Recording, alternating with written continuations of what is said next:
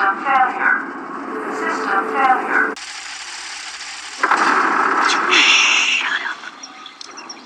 What?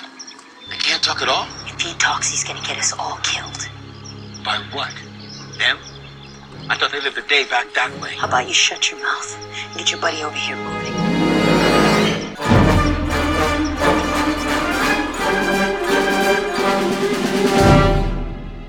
Hello, everyone.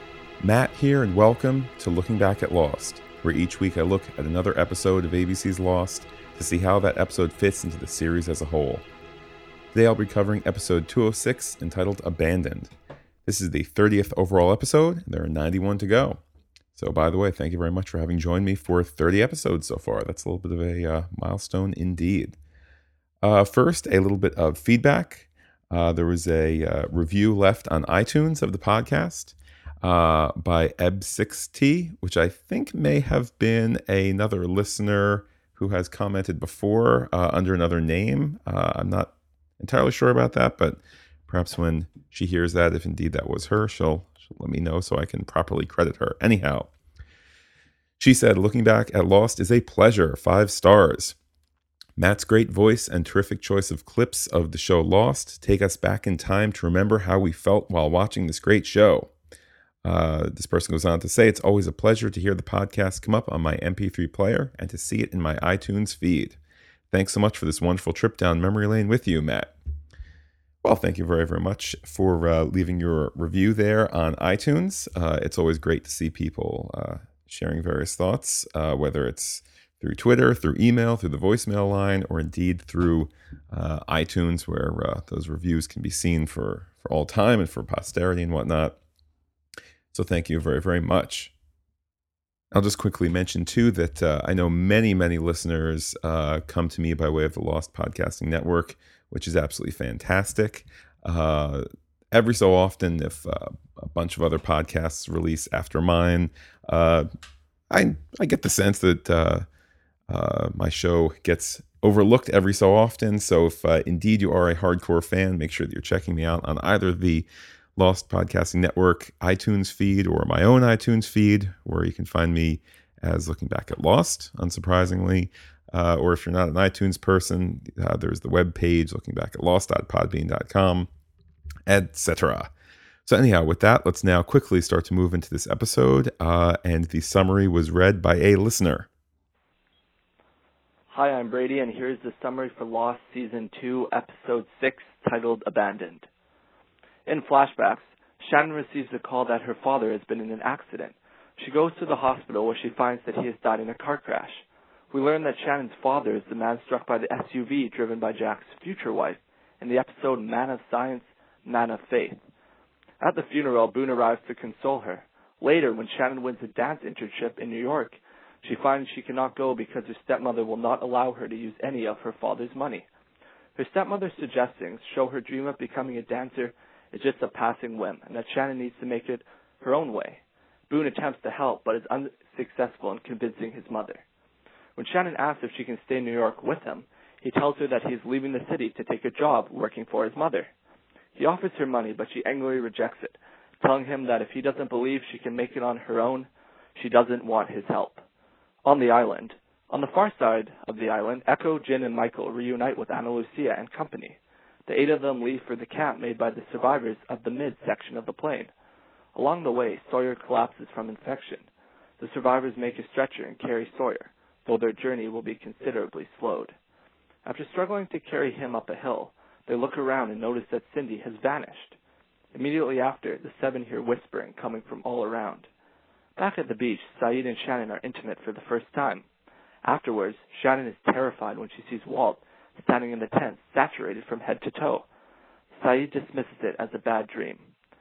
Shannon becomes convinced, though, that it is her destiny to find Walt. Shannon uses Vincent the dog to help search for Walt. Sayid comes along, protesting. Shannon yells at Sayid, telling him that he does not believe in her and is going to abandon her. Sayid tells her that he loves her and will never leave her. The pair embrace, then suddenly hear whispering. They look up and see Walt, who gestures them to remain silent. Shannon dashes after Walt, and Sayid follows her until he trips. A gunshot is heard, and Shannon is seen staggering back towards Sayid, who catches her as she collapses, bleeding from the torso. The camera pans back to reveal Ana Lucia with a smoking gun, and the episode ends with a view of a devastated Sayid holding Shannon's body. A huge thanks to Brady for reading that episode summary there. It really was wonderful. And, uh, well, with that, let's now get into my thoughts about the episode. Uh, the episode opens with a fairly responsible Shannon uh, caring for Vincent the dog. Uh, it's been a few episodes since we've seen her, and certainly a few episodes since we've seen her in any uh, oh kind of uh, important capacity. Um, indeed, you know, as the episode is starting here, she looks definitely capable, responsible. It's almost like she's standing taller. Uh, now freed of the things which have constrained her in her past, you know, her attitude, her family, uh, her general world of uh, you know money and these sort of trappings. Um, very quickly, Sayid comes along, he, uh, introduces her to uh, this notion of uh, kind of moving into his tent, at least for the night. And so we kind of go from this lofty moment of new Shannon to some rather serious kissing, lots of tongue. And then she realizes that something is sticking out of Sayid's pants. It's his gun, of course, you know, the, the 9 millimeter gun that he carries with him. You need to carry that all the time. I only carry it because I have someone to protect. Now, heck, after that line, I'm ready to jump Sayid, and he's definitely not my cup of tea. So, uh, well, effective bit of writing there. Uh, and it's a great contrast, too, uh, or pardon me, following that particular uh, scene, because of course they need to cut away because it's broadcast TV. Um, so they cut from these kind of relatively lush confines of Sayid's tent. Uh, first of all, it's a tent, which is better than what you're about to see. Uh, it has candles and decorations and a little crate that acts as an end table. Of course, it's comfortable enough for love making. Uh, and we cut from that to the tailies sleeping upright at the foot of trees, uh, scared because of the threat of the others and uh, I mean, really, it just looks incredibly uncomfortable. It's these, you know, the the big round trees. It looks, you know, just awful to sleep against. But you know, they're so exhausted and dirty that they're able to sleep against it nonetheless. Um, and indeed, in that scene, there's a bit of recap dialogue. We're waiting for for Mr. Eko. He ran to find Michael. You know, blah blah blah. Um, at least the dialogue is spiced up a bit by Giacchino scoring these kind of dissonant chords to quietly punctuate the tension kind of these sour sounding chords. Um, truly nicely well done. And uh, there's a nice moment too when Sawyer is angrily declaring that Michael and Jin mean nothing to him, and then right at that moment is when they return. Uh, the look on Sawyer's face it shows the truth that he does care, and that as with many things with Sawyer, it's just an act, um, and and him kind of putting up this front. But anyhow, at that point, enough time has now gone uh, gone by for us to return to what has now become the post-coital tent. Uh, and there's some rather basic but heartfelt dialogue uh, between uh, between the two, between Shannon and Sayid. It really does communicate a sense of stability, something that, of course, the episode won't keep for long. Um, by the way, in that particular post-coital tent scene, the episode almost seems to be daring this eight o'clock time slot that Lost had. Uh, nude Sayid is off camera, and Shannon is kind of giggling in delight. Uh, and then pants wearing Sayid says he'll be back with some water, and then punctuates the dialogue by zipping up his zipper. Oh my.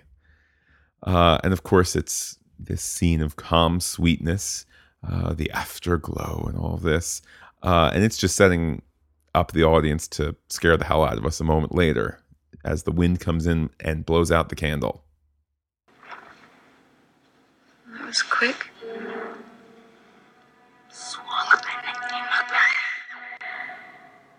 Quite a good way to end the act with, uh, you know, mysterious slash spirit slash ghost Walt appearing, speaking backwards, uh, dripping of water. Uh, it's it's quite effective, and of course, we'll talk more about that Walt apparition in a little bit, or apparition in quotes anyway.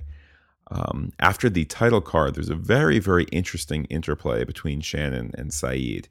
Uh, we've seen her looking responsible and stable, uh, and now Sayid is essentially telling her that, not, not even essentially, he's directly telling her that seeing Walt was a dream. And, you know, it's this kind of lack of belief in her, which is why Shannon storms off, uh, effectively moving out of Sayid's tent. And I think that upon first viewing, we're really kind of meant to see the the partial return of old bratty Shannon. Um, whereas it really, really is the case of responsible Shannon asserting herself. We're going to see this in the episode, uh, or in the episode's flashbacks, rather. Uh, we're going to see it as the episode goes on. And um, it's just, uh, you know, it's nice to see how far Shannon has come, particularly seeing as how this is the end. Uh, we head to her flashback where she's teaching ballet in Hawaii. I mean, the part of Los Angeles that looks like Hawaii, apparently. Anyway, um, we now start to see uh, what isn't telegraphed across to us, but what we can piece together, what we, you know, we we wise people upon first viewing can figure out is the other half of the Sarah car accident. Sarah being Jack's wife. Um, that the the person on the other end who died at eight fifteen in the morning was in fact uh, Mr. Rutherford. Um, and we see Shannon and stepmom in the hospital. Uh, and indeed, Dr. Jack walks by essentially as an extra. You know, it's kind of meant to be one of these, you know, ooh, did you see that kind of moments? Um, and then the show really starts to hammer home, you know, the evil stepmother, right? I mean, this is being recorded in September 2011. And uh, in, I think it's in October, is when um, oh, there's a new show coming out on ABC. Is it called Once Upon a Time? I think it is, but it's being done by uh, two of the writers from uh, from Lost. I think it's Kitsis and Horowitz, um, and it's some kind of fairy tale thing. And I, I really don't have a lot of faith in it, um, just because it doesn't look that great.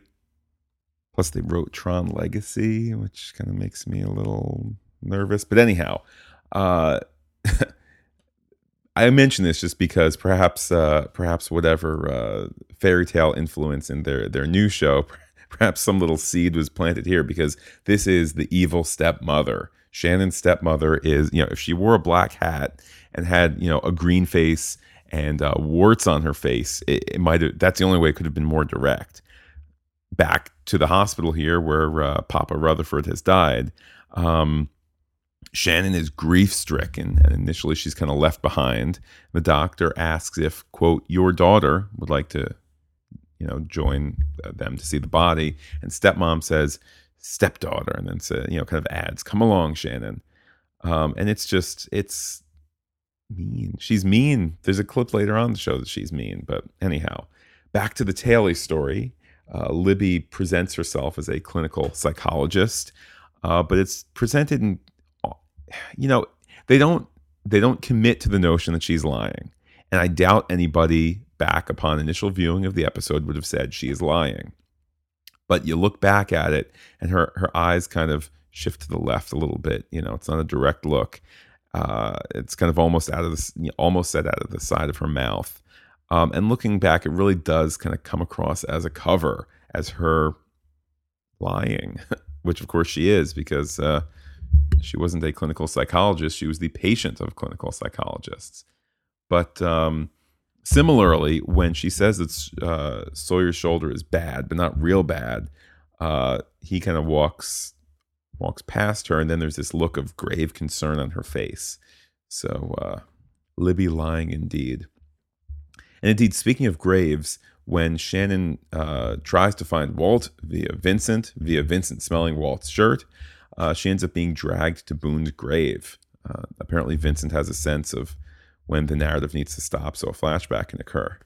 Um, indeed, though, I feel like they should have gone to a flashback then with her standing at the grave. Um, but instead, they moved to just you know a straight cut to Claire uh, being unable to get Aaron to sleep, which leads to more time for some Locke wisdom. Babies like the feeling of being constricted. It's not until we're older that we develop the desire to be free. I mean, that is meant to have creepy overtones, right? I mean, I, I know that there's truth to what he's saying, but you know, it there's just there's something slightly creepy to that. I, I mean, yes, that is kind of the springboard for a little storyline of Claire feeling unprepared for motherhood, but in that one moment, isn't Locke kind of saying that we don't always know that we want to, to be free? We don't always feel the need to be free. Uh, you know, and all that the show says about uh, freedom and you need to get lost to find yourself and all that. Um, I don't know. To me, to me, there's some kind of meaning there of just, uh, I don't know, creepy Locke to some degree. Um, and and any anyhow, moving on. Um, that uh, that discussion, that kind of uh, bit of Claire and mothering, does lead to a gasp-inducing moment between Claire, at least gasp-inducing for us in the audience, uh, as Claire and Locke talk. Seriously, I mean, we're practically strangers here. For all I know, Charlie could be some religious freak. Yeah, I seriously doubt that. Then why does he carry around a Virgin Mary statue? What? You know, one of the little statues? He says he found it in the jungle.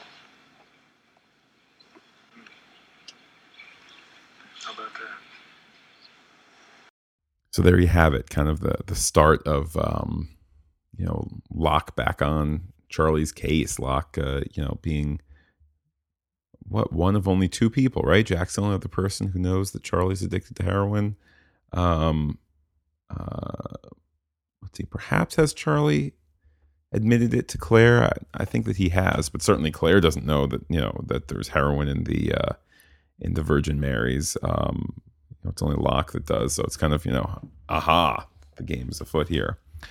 Anyhow, we then uh, we move back to Shannon, who's now looking at Boone's grave. Um, in the previous scene, she kind of came across it, and the camera showed it to us, but now she's on the opposite side of it, looking at it.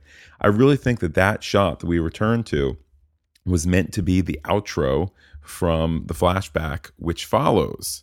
Right? I think that it was supposed to be Shannon discovers it. We have the forthcoming flashback at the father's funeral, and then we come out of it, her looking at the grave. I don't know why they made that change, but they did. I mean, it doesn't stick out uh, as any sort of, uh, oh, you know, misplaced um, scene or whatever. But anyhow, um, so we flash back to the father's funeral. Um, and as always, it's so pleasant to see Ian Somerhalder, you know, kindly and gamely return to play a character that, after all, was killed off. Uh, and with irony, he makes his uh, appearance with the dialogue, "Death sucks, doesn't it?" So there you go. And I suppose there's even added uh, dialogue to it that, uh, uh, you know, eventually well, his next venue of employment after Lost was doing the Vampire Diaries, which I have not seen a minute of, and I actually don't know that he plays a vampire or, or not on Vampire Diaries, but to certainly go from a show where he gets killed off and then do a show where uh, there's vampires and then have this line "Death sucks," it certainly uh, certainly kind of captures his current career for the last uh, you know what eight years or so. Um, there's this wonderfully delicate moment after the wake where Boone and Shannon are in her bedroom. Uh, he pours her, which, as a side note, too, kind of being in her bedroom, I, I suppose, kind of has certain overtones, knowing uh, that we know what they did in Sydney, that bit of naughtiness. But uh, in her, the bedroom in her home, he pours her a bit of scotch. You know, he is, after all, this kind of world weary adult. Uh, he's just, he's come just in time for the wake. Um, she reminds him that she's no girl anymore because she's all of 18. Uh, and they drink this scotch out of small teacups, the sort that are you know part of a play tea set for girls.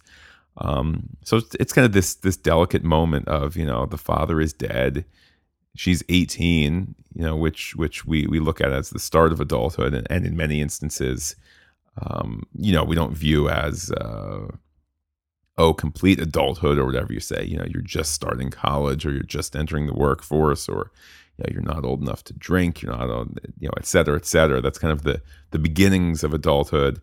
Um, but here she is being forced to grow up because the father's dead. Um, however, she, you know, she's still in her her girlhood uh, bedroom. She's drinking, you know, scotch out of these uh, teacups you imagine she's played with for all these years. So Anyhow, there's there's also this lovely bit of dialogue. Shannon has hopes of getting, quote, that dance job in New York. And Boone says, oh, yes, that internship. Uh, there is, of course, a big difference between the two. Jobs pay money and internships do not, as we're about to uh, see the stepmother deal with in a bit. Anyhow, back to the tailies. Uh, Sawyer is clearly getting sicker from his gunshot wound, uh, and there's you know tense dialogue between Ana Lucia and Eko about the need to cut inland. Uh, the jungle asks Ana Lucia incredulously as she looks back at computer generated jungle. Yet another instance of lost special effects, which aren't great. I mean, they don't stick out as awful. You know, it's just for a maybe a two or three second shot to say, you know, oh, we're here at that rocky thing where the waves always come up. You know, you know, I'm sure you know what I mean. It, it's used often whenever there's a, a long journey to be made on Lost. This is kind of like the halfway point where you know it's kind of all that lava. It's kind of like a lava peninsula, and the waves come splashing up and all that. Um, so it's enough to kind of say we're at the rocky shoreline. You want to go to jungle that is thick and jungly, but not a great shot. Anyhow, uh, at the end of that scene, Ana Lucia adds that, uh, that she preferred it when Eko wasn't talking, which of course is more grist for the mill of next week's The Other 48 Days. The episode, moving on, the episode slowly works at uh, introducing Charlie kind of as the overbearing Papa Bear, uh, down to Locke very quietly holding Aaron, and they're kind of whispering, We finally got him asleep. And Charlie arrives to take the baby so Claire can take a walk, and he's saying, Oh, here I am, Claire, I'll take the baby. I hate seeing poor Charlie used as the baddie, even though, of course, he is walking around with enough heroin to kill a horse. Um, if anything, it's a reminder that on Lost, happy things do not last, even happy family units of Claire, Charlie, and Aaron. Anyhow, back with the tailies, we finally, finally, finally get some answers from Ana Lucia. You want us to take you back with us? Fine. But you want me to keep quiet? You need to tell me why I have to.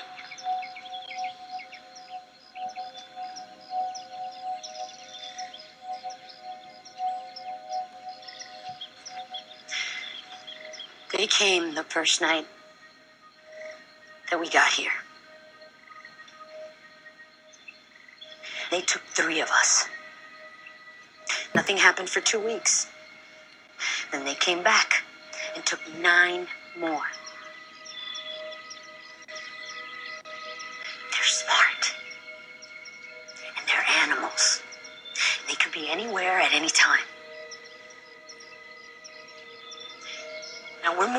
Jungle. Their jungle. Just so that you can save your little hick friend over here. And if you think that one gun and one bullet is gonna stop them, think again. It's amazing how much is going on in that bit of dialogue. First of all, Michelle Rodriguez gives this dialogue so sincerely, uh, with kind of her touchiness gone and all her emotions are on her sleeve. Her eyes almost look different, they look uh, kind of wounded and vulnerable. Um, so there's that going for the scene. There's also just, you know, for once, kind of an incredible amount of information, um, which is only adding to us saying, who in the world are these people? Uh, which you know leads us to what is essentially the third function of that dialogue which is to kind of be a, a, a, preview of sorts for next week i mean this notion of you know as soon as you sit down next week you say well all these awful things that we heard Ana Lucia last Ana Lucia say last week now we're finally going to see them oh my goodness this is going to be some episode so well done guys well done uh, we move back to the flashbacks, and here we finally have the evil stepmom in her in her height of cruelty. My checks are bouncing. Well, that's what happens when you make withdrawals and don't make deposits, Shannon. When do I get the money Dad left me? There was no will. Shannon, your father and I had a living trust. Everything passed to me. I'm afraid there was nothing specifically designated for you. Why would he do that? Well, maybe he just wanted you to find your own way. We all have to work, Shannon. Most of us are the better for I just got this really prestigious internship and I'm, I'm not gonna make any money for a while, but I, I'm gonna be working like 16 hours a day. The only thing I've ever seen you do 16 hours a day straight is sleep. There's, I mean, there's a vein of tough love parenting in there. There really, there is. It's difficult for you to argue against many of the things that we saw with the old Shannon And of course, this is the old Shannon, right? Uh, this is by and large the same Shannon uh, in terms of her work ethic, outlook on life, etc. This is the same, you know, one who that we saw from season one, but you know, so so you, to a degree you can see the, the stepmother's point of view there, but just kind of this notion of you're just gonna, you know, you're gonna get cut loose completely. Uh, you know, it's it's it's uh it's tough. I mean, perhaps there's some kind of flip side argument to be made. You know, perhaps there's, you know, perhaps Shannon doesn't need to be living in that apartment. She could be at home. Perhaps she chose not to go to school, et cetera, et cetera. But it's, there's a lot of jabs there at the mom. You know, the, the only thing I've ever seen you do for 16 hours is sleep. And, uh, you know, this kind of dismissive, you know, well, you know, checks bounce when you take out more money and you don't put any money in. Um, cruelty, cruel parenting there from the stepmother. And indeed, on the topic of parenting, which is kind of a nice theme that the episode is developing on the beach, uh, Charlie and Locke have a bit of a conversation about parenting. She's she's got a bit to learn about being a mum. Responsibility, you know. Hmm. Now that's an interesting thing to say for a heroin addict. Recovering addict. Recovering. I love how Locke almost always seems to take this slow route towards his goals. Uh, of course, it's the Zen master Locke. It's the thoughtful Locke, right? Uh, I mean, can you imagine how Jack would have handled the scene? You know, would have been you know yelling at Charlie and you know give me the heroin and da da da da da and kind of action, action, action. Whereas Locke is just saying, you know, you need to figure this out and you need to figure this out pretty darn quickly. So let's let's get going here on it. Um and speaking of jack i mean aside from his little cameo appearance there in the flashback he is not in this episode. Just i mean perhaps jack haters rejoice. I i wouldn't mind a little jack in the episode. A little if jack said one word that wouldn't be the worst thing. But anyhow um in the scene where sawyer finally collapses from his wound uh, a scene which is, by the way, interrupted by an act break just as Sawyer passes out. Uh, there's this wonderful long shot of most of the tailies going to where he has collapsed. Uh, on the left side of the screen, however, Lucia is, you know, puts her arms on her head kind of uh, in frustration as she looks around. It really is a wonderful touch. It's, you know, that her worst fears are coming true. It's, you know, there they are. They're going to be stuck. They're not going to be able to move one bit they're you know kind of in this exposed location of uh, you know they're kind of in tall grass or reeds or this kind of thing. You know, uh, it's not. I mean, it isn't literally corn, but it kind of has that effect of a cornfield where you know they appear to be in some kind of um, you know open field, but it's as high as as they are. You know, the, this this grassy growth is as high as they are. So, you know, if you're watching, say, from the tree line and you're the others, or if you're higher up on a hill or something, you know, you can see them coming, um, and they can't particularly see you, uh, you know, if you're slithering forward. So, very kind of, you know, nice bit, as I say. Um, and moving back to Shannon and Sayid, uh, they give a, you know, kind of throw a few hints, mean to drive uh, the theory nuts crazy. Walt is not out here. You're following a Labrador, not a bloodhound, in an effort to find the boy who's on a raft He's in the middle of the not on ocean. The raft. What are you talking about? We found the bottle on the beach. So it's this kind of, you know, oh yeah, and you know, he isn't on the raft, but but what exactly is going on? Um, and indeed, yes, Walt is not on the raft, but I still contend that what we are seeing here uh, any of these appearances of Walt, whispering Walt, is the smoke monster. And it's the smoke monster tugging and pulling at our community of survivors in an effort to see the weak areas. Uh, I mean, to me, you know, obviously that was not remotely a uh, an option on our minds upon first viewing, but looking at the series as a whole, I mean, we know the smoke monster can shapeshift, obviously. We know that we've seen the smoke monster uh, in other familiar forms, such as that of Christian. Um, certainly, there's no, uh, you know, I mean, there's no um, rule that says that Smoke Monster can only take the form of dead people, although oftentimes he does. Um, you know, Christian comes to mind, uh, um, uh, Alex comes to mind, uh, and so forth. To me, though, that's just an effective way of um, yanking people's chains. You know, for Jack, kind of, you know, desperate uh, emotionally, holding himself up as the the leader in the first couple days after the crash, uh, not eating properly, not sleeping properly, um, and beneath all that, mourning the death of his father. Of course, to see his father, it's going to get his attention uh, in to some degree. Uh, same thing here. Uh, even though Walt is not dead, you know who did Walt have perhaps the biggest connection to? Could you say Shannon?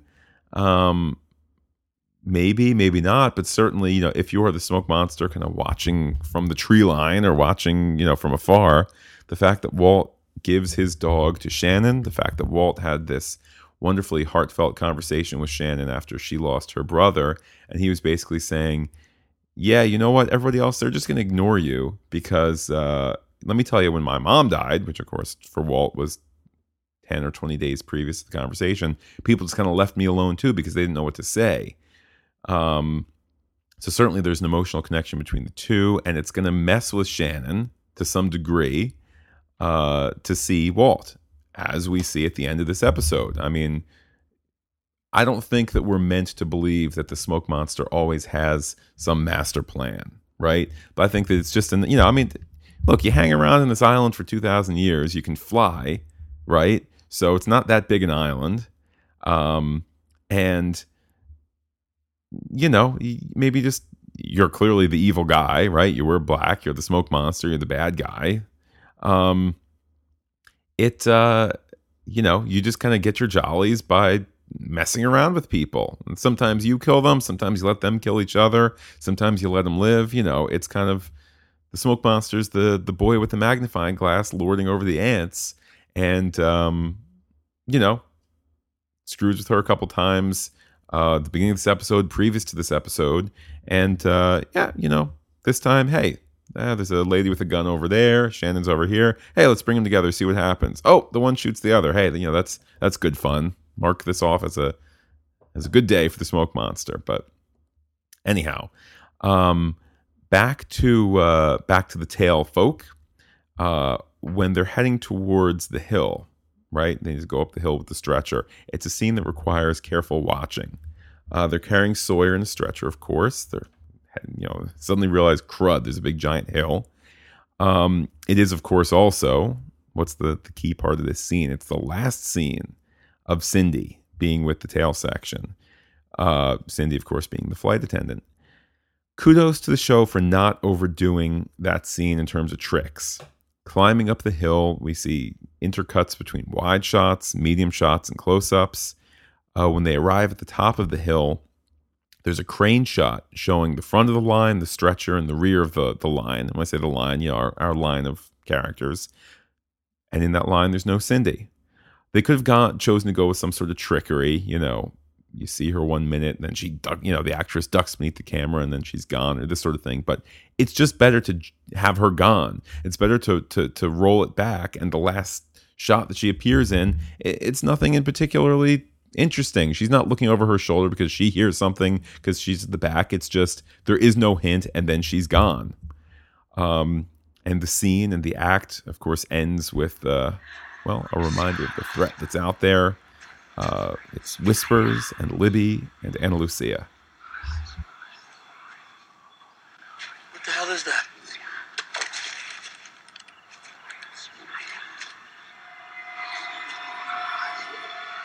Oh God!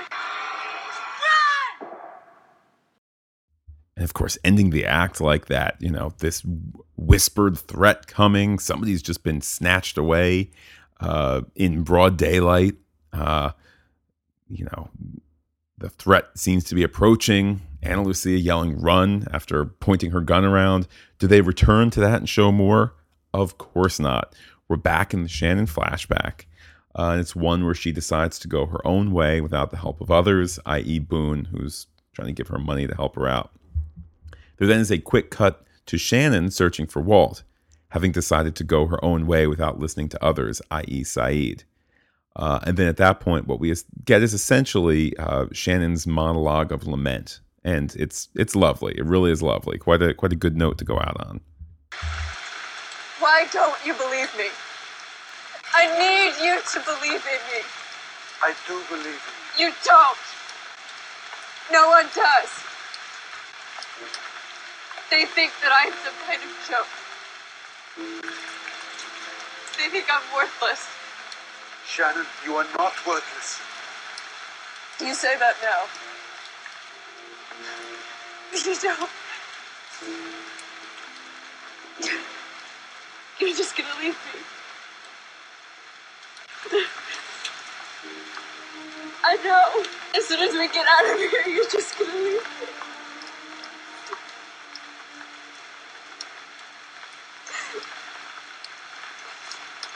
I will never leave you.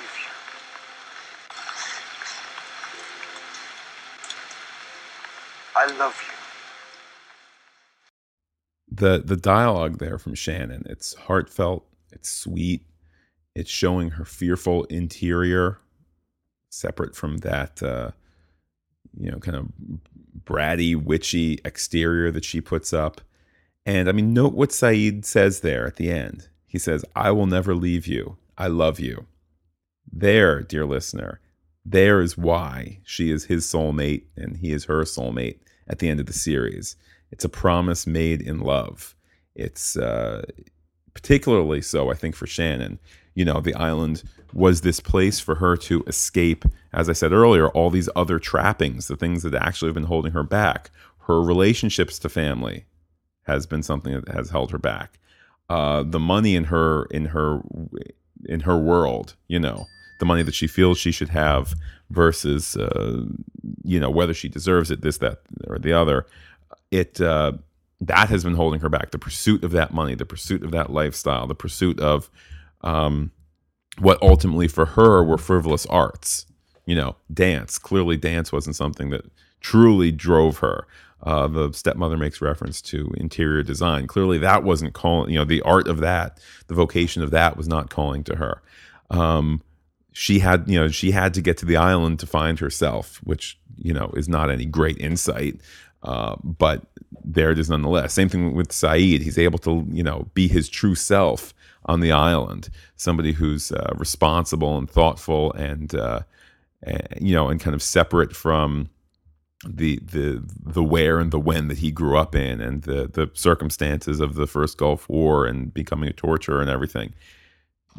You're able to see these two people connect on this fundamental level right here, and to indeed make this promise, which you know, is kind of said. I mean, hopefully, you know, to to your loved ones, you never say "I love you" in a trite way, but you know, there's a certain um, this is the place on the you know this island is the place to say it and to be uh, you know to say it almost in its purest because there's nothing to to um, you know there's nothing to kind of catch your eye otherwise. There's not uh, the bigger diamond or the bigger house or the the better this or the better that. It's kind of, you know, everyone's at their basic level, so you are who you are, and that's that's just about it. And here we have, as I say, this wonderful promise made in love.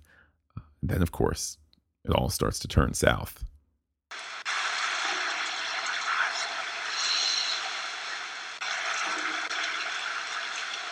Do you see him? Walt! Walt! Shannon! Walt! Wait!